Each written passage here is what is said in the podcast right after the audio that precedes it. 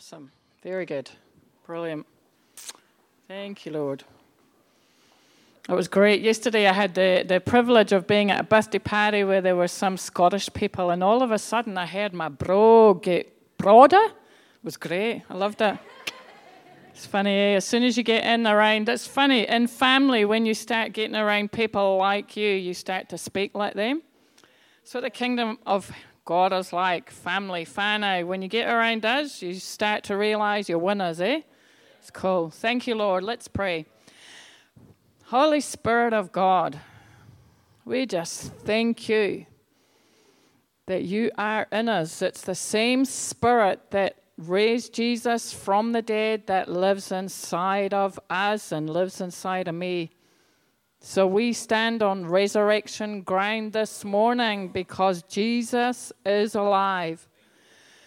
And for that spirit that lives in me, I am, through the power of the Spirit, going to preach a powerful and amazing word because you are a great loving Father. Thank you, Jesus. And everyone said, that means you're all in agreement with what I just said. Isn't that amazing? The power of promise. Wow, what a, an amazing message Ruben preached last week.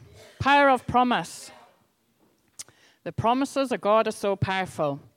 I was brought up in Scotland. You probably never guessed that, but I was. I grew up in Scotland. And we have some harsh winters in Scotland. And in the day when I grew up, you never had chance to feel sorry for yourself because your mother got you up and you walked to school.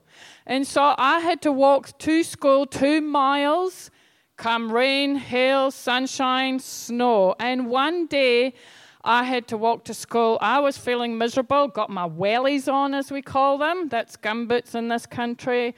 And I trudged to school through thick snow, blizzards.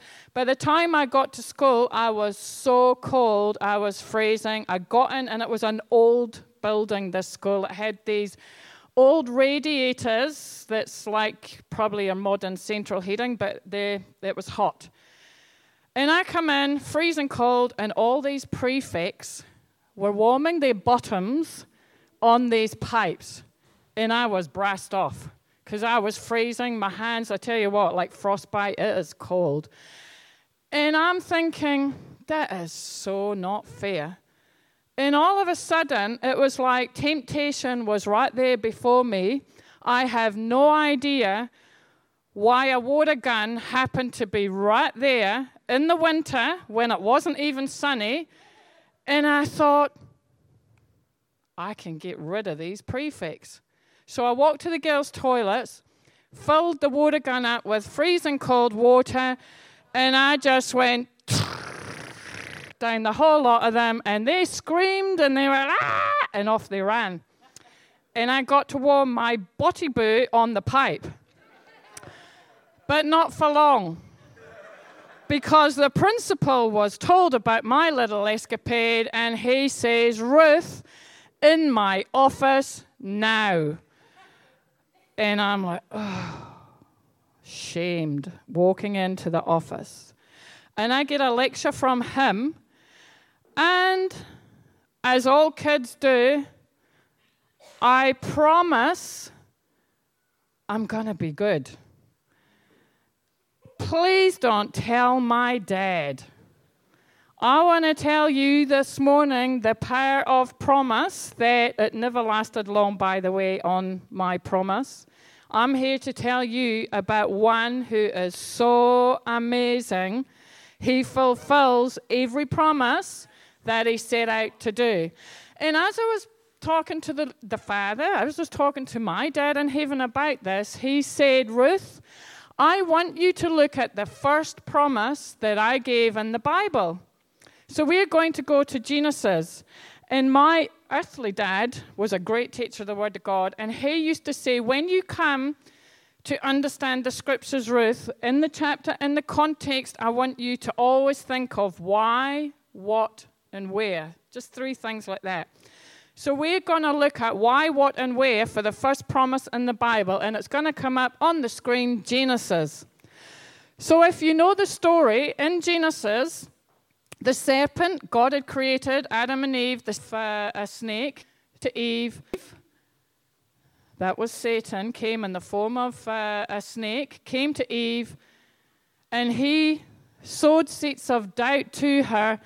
Then she told her husband about it, and together they disobeyed God. Sin entered into the world. From then on, mess. And so, this is the first promise that God gave. This is one of the first acts of grace that God said. And you know, it's for our benefit, but He said it to the snake, which I think is interesting. And He says, I will put enmity between you and the woman, and between your seed and her seed. He shall bruise your head, and you shall bruise his heel. Right there, the first thing that God did when this problem came was give them a promise. And you think that your life is messy? Well, guess what? God has a promise for the mess that you might be going through. What was the devil about then? This is the what he was doing. Do you know that God had just created family? And he wants, this is the devil wants, to divide and conquer family. He was attacking everything that God had designed in the beginning to influence and make a difference in his world was family. We are, even as when you come into the family of God, that's it. It's all the kingdom of God is about a family. And the devil came to attack what God had set out to change and influence the world was what he used was family. So Adam and Eve sinned. The first thing that God did when there was a problem was give them a promise. So amazing. So amazing. And how do we know that even before the promise was given, he already had that planned out? because there's another scripture that is coming up, and it's found in 1 Peter 1, verse 18 to 20. For you know that it was not with perishable things such as silver or gold that you were redeemed from the empty way of life. By the way, the sinful life is an empty way of life. It is de- depressing, it is horrible, and there's something so much better and it was handed down to you from your ancestors that's Grandpa Adam and Grandma Eve, but with the precious blood of Christ, a lamb without blemish or defect. He was chosen before the creation of the world. So before there ever was a problem, God had a plan. And I can tell you that before you even start to think about all the problems that you've been going through lately, guess what? Your dad has a plan for you. So good. God promised that through the seed of a woman, there would be one who would come and crush the head of Satan. This is the first promise of a Savior and the first great act of God's grace after our tragic act of disobedience. Wow, what an amazing promise. And I want to tell you that it doesn't stop there because hundreds of years were waiting for this promise. And I'm sure they kept saying, When is this promise going to be fulfilled? Is He there? Are you there, God? Do you ever hear? Do you listen? I'm going through this problem and I need to see my Redeemer. And the Redeemer was coming. God always has solutions before we make the mess. Life is better together. That's one of our slogans or captions for our um, life groups. And I can tell you that in the beginning, that God created family, there is power in numbers because what the devil tried to divide and conquer, he failed. And we know that because in the beginning, when we read the whole creation of how God said, It is good, it is good, He made Adam, He said, It is good. Do you know that He actually said that something was not good? When you get to chapter 2, this is what it says. It says there in Genesis chapter 2 something that was not good. And it says, it was not good for the man to be alone. I will make him a helper suitable for him. Right there is family. God knew that Adam needed a family member, he needed family. God uses family to change the world for good.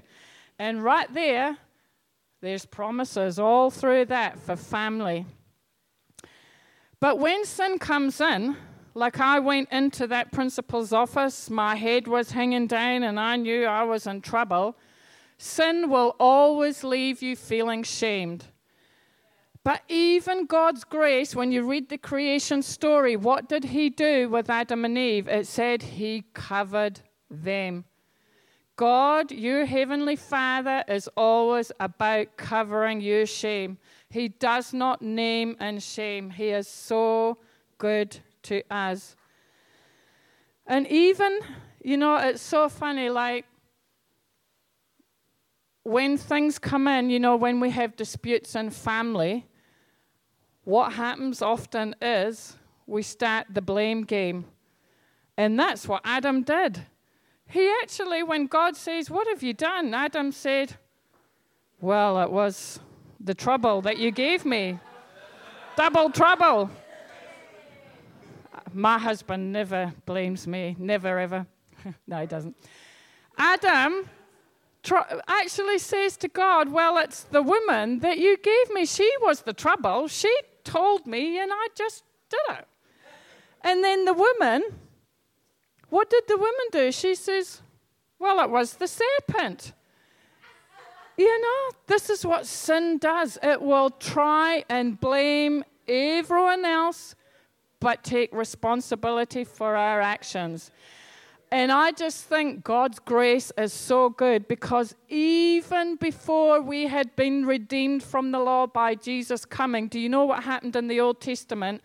When someone sinned, they had to come to the priest who represented God. The priest would, you might think, would, not you again, Ruth, you idiot. You were here two days ago. What are you doing back here now with your sacrifice? Did he do that? No, he didn't. He actually, if I was coming and I had sinned and I brought the sacrifice, he never pointed the finger, but he took the sacrifice, he looked at the sacrifice, and he went, It's good. It's good.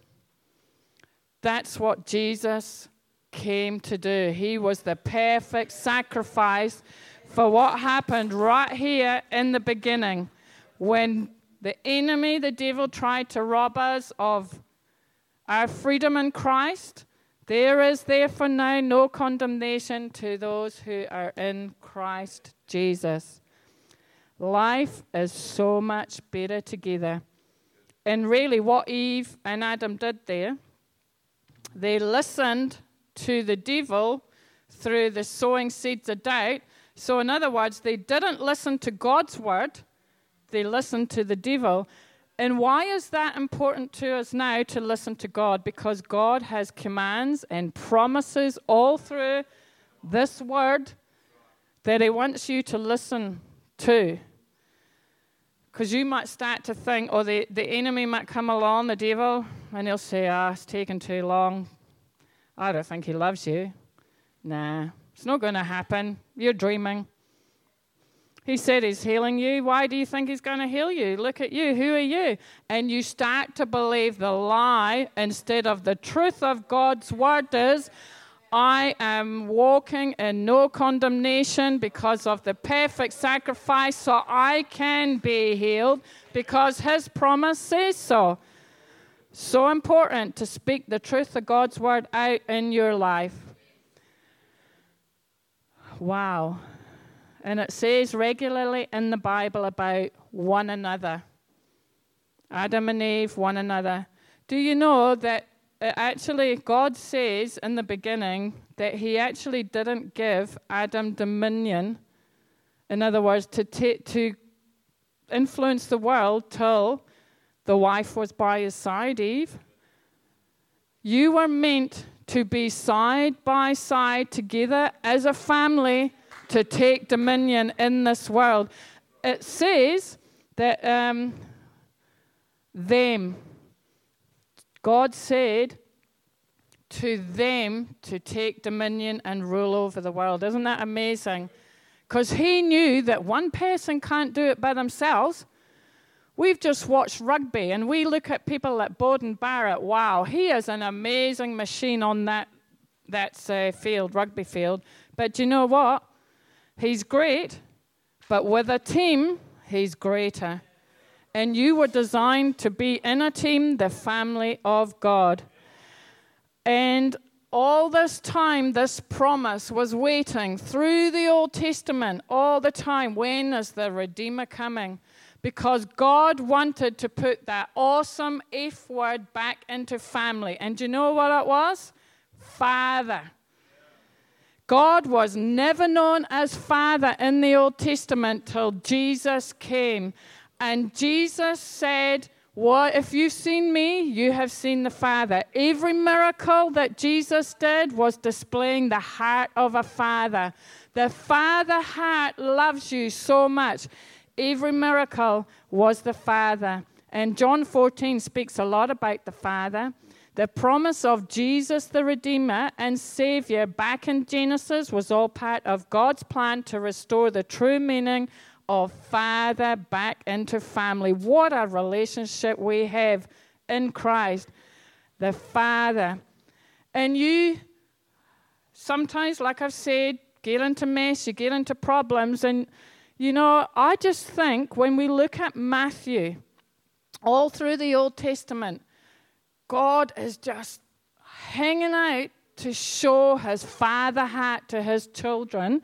When you get to Matthew, it talks about a genealogy there. And you've got women's names listed there. There are five women. When you look at the five names of the women here, you think you were born into mess? Well, I can tell you, the grace of God, Jesus came through a messy lineage, very messy lineage. Tamar, wow, I'm not even going to start on what that was about. You need to read it for yourself. It was messy. Then we come down. Who's next? Rahab. Wow. She was a prostitute and she came to Jesus. She's named in the genealogy of Christ. Then we come down to Ruth. Well, that's another story. She was a Moabite, and the Moabites hated the children of God and they tried to wipe them out. But she was brought in through grace. Isn't it amazing? She was a foreigner. She might have had Scottish blood in her. Anyway, then it says Uriah's wife. That was Bathsheba. And you know what she did? David and her together? That was messy, very messy. Turn the page. Then we come right down and it finishes with Mary. Do you know what Mary's name means? Rebellion. Jesus was born to break rebellion. From the garden, the first promise that came in through an act of rebellion against God, the enemy thought he'd won it. And Jesus, in his and God the Father, in his grace, said, It's broken. There is no power. Sin does not have a hold over you now because you are a new creation in Christ.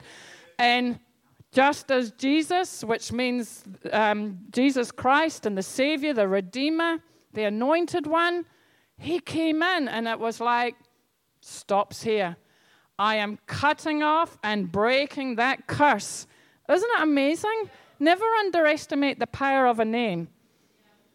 You know, it says that Eve, that Adam named Eve, and it says she was the mother of all living. You would think, well, if she's the mother of all living, then wouldn't Adam have the name father of all living? But he doesn't. He's not the father of all living. That's God's place. He is your true father who loves you. And he, Jesus came to reveal the Father. Adam's name actually means earthy, which is flesh and from the dirt and soil and Red. Brilliant. Hey, I love the grace of God. Love the grace of God. So, promise. Promises, the power of promise. Jesus came to reveal the heart of a father. And you know that the father, in order to prove he's a father, needs to have evidence. So, what does he need evidence of? Sons and daughters. You are sons and daughters in the kingdom of God. And it says in John 1, 1 verse 12 that as many as received him, to them he gave the right. You have a right to become children of God to those who believe in his name. You are the sons and daughters of a heavenly Father who just loves you, who is for you. So amazing. And do you know what the job of a father is? To encourage and to empower. How do we know that? 1 Corinthians 11, verse 3 says this But I want you to know that the head of every man is Christ. The head of the woman is man, and the head of the Christ of Christ is God. Right there is talking about male, female, um, Jesus the Son, and, and God the Father. That's a family setting right there. But do you know what the word head means? It's two meanings there. The first meaning in Greek means origin, like the head of a, riv- a river. So the proper interpretation of head here is fountainhead or life source. Your Father, your Heavenly Father, is the life source. Do you know, fathers here today, you are the life source of your family. You are so blessed, so needed, so wanted. And what else? The second translation means it comes from the idea of the head being the connector and life source to the body. So, therefore, the function of the head is to hold the body together and to facilitate growth. That's what the father job is. So, the proper function of the head was to give away power, to empower. When we are born into Christ, we can do all things. Do you know Jesus said, You can do greater than I've done? That's what Jesus said. We are completely empowered in our relationship with our Father, as God. And that is so amazing that He wants to empower us to carry out His work here on earth. And it's not a competition. He is actually giving us all He has where we can go further and higher. Isn't it amazing? Do you know my father's just passed away and they did the DVD for me, and on the front cover, they had something there and it really touched, uh, it really spoke to me actually. And the man that did the cover, he wasn't asked to do it, but he put on, after my father passed away, he said, His legacy lives on. And I was like, wow, I am a chip off the old block, really. I am my father's legacy. Isn't it amazing? You are your heavenly father's legacy. He could have come to do it all himself, he could have saved the whole entire world himself, but he chose sons and daughters to carry out this amazing work. Isn't it amazing? And you know, as a, as a child, as sons and daughters, we don't need to worry about where, where things come from or what happens or I haven't got any money for this or I can't do this. When, when we say, oh, I want to go to Rainbow's End, Evangeline wants to go to Rainbow's End. She literally doesn't worry about the money to get there. She's like, I can't wait. It's going to be so much fun. She loves it. She doesn't have to worry. That's her father's job to worry about the money. and so this week we were driving back from Tati school all the way into Kerikeri, and she said, I told her, guess what? The buses are full, so that means that I'm going to have to drive you. And I find it a bit tiring to go there and back in one day. So she, want, she wanted to go. She wants to go down the night before, and she's got this favorite hotel. Happens to be one of the most expensive hotels that she loves to go to. And I had already checked up on this, and it was expensive. And so she says in the car, You know what, Mum? I want to go to such and such a hotel when we go down to Rainbow's End. And I said, You know, I've already checked that out, and it's just a bit much money for us. I just don't feel comfortable paying for that amount. Well, Paul, yeah, good word right there, Paul says. So, right there in the car, do you know what she did? She said, Chip off the old block. She went, Well, I'm just going to pray about it then, right now. So she started to pray and declare that it would be a lot cheaper than what it was when Mum had first looked. And then she went, Mum, Linda taught us in youth that when you say amen, because I've only ever got told that she does has fun and games every time, but I was like, thank you, Lord. She said, Mum, she said, Linda taught us in youth that when you say amen to what I'm praying, that means that two people agree it's a done deal. So it's going to happen. It's going to happen. And I went, Really? Well, I'm going to say amen to that. So I said amen. We drove home. For the rest of the day, I forgot about it. And then just before she went to bed, I thought, Oh, I've got to check on that. I, am going to check about that hotel. I went on, and do you know what? It was over $100, over $100 cheaper. And so I just had to book it. Yes, I had to book it. Do you know what? Do you know what? The disciples saw many, many miracles of Jesus. They saw him heal, they saw him do so much. But do you know what? They only ever asked him to teach them one thing. Do you know what that was? To pray. And he said, the family connection, our Father. There you go. We've got a loving Heavenly Father. And He said, Your kingdom come on earth as it is in heaven. You need to get around people who understand how to bring heaven to earth. Because there's so much that your Father wants to reveal through His sons and daughters. So many promises you remind God of His promises because when you remind God of His promises, your Father, guess what? We can grizzle and we can tell Him about the problem, that's okay. But when you tell Him about the promises, His promises, He is obligated to come through. He's obligated to come to the party, to fulfill His promise. I tell him sometimes the problems, but then I say, Lord, you promised. This is what you promised. My children might not be going on well, but you promised all my children shall be taught of the Lord. Father, I've got this really big bill I don't know how to pay for, but you promised that if I seek first your kingdom, all the temporal things, which includes the bills, will be paid. It's so cool. I am a living testament of another promise that my mum and I say regularly over my kids. And it's a good one for today when there's so much horrible stuff going around. Where was the promise? I'm just going to find it. It was um, here in uh, Mark 16, verse 17, it says, And these signs will follow those who believe in my name. They will drive out demons, they will speak in new tongues. Verse 18, they will pick up snakes with their hands, and when they drink deadly poison, it will not hurt them. Do you know what I did as a preschooler? I don't know why I did it. I drank so much poison that the doctor said I shouldn't even be here. I just seemed to have a fetish for poison. Mum put it in the cupboard and it was serious stuff like cleaning liquids. You'd think my brain as a little preschooler would say, oh no, come on, that's not tasting good, but I just. And at the age of one, I actually got drunk on whiskey so bad. It's crazy, but in the days when. Yeah, heavens above, yes, thank you, Lord. But what happened? They used to rub whiskey on the gums and I was getting looked after by this woman, and she left it there on the bench. And guess what I did? I just drank it.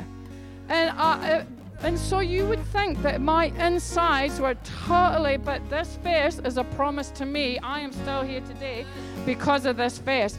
And you know, God works all things for good because He was thinking of a future day when Paul would cook my dinner and I had a hardy stomach.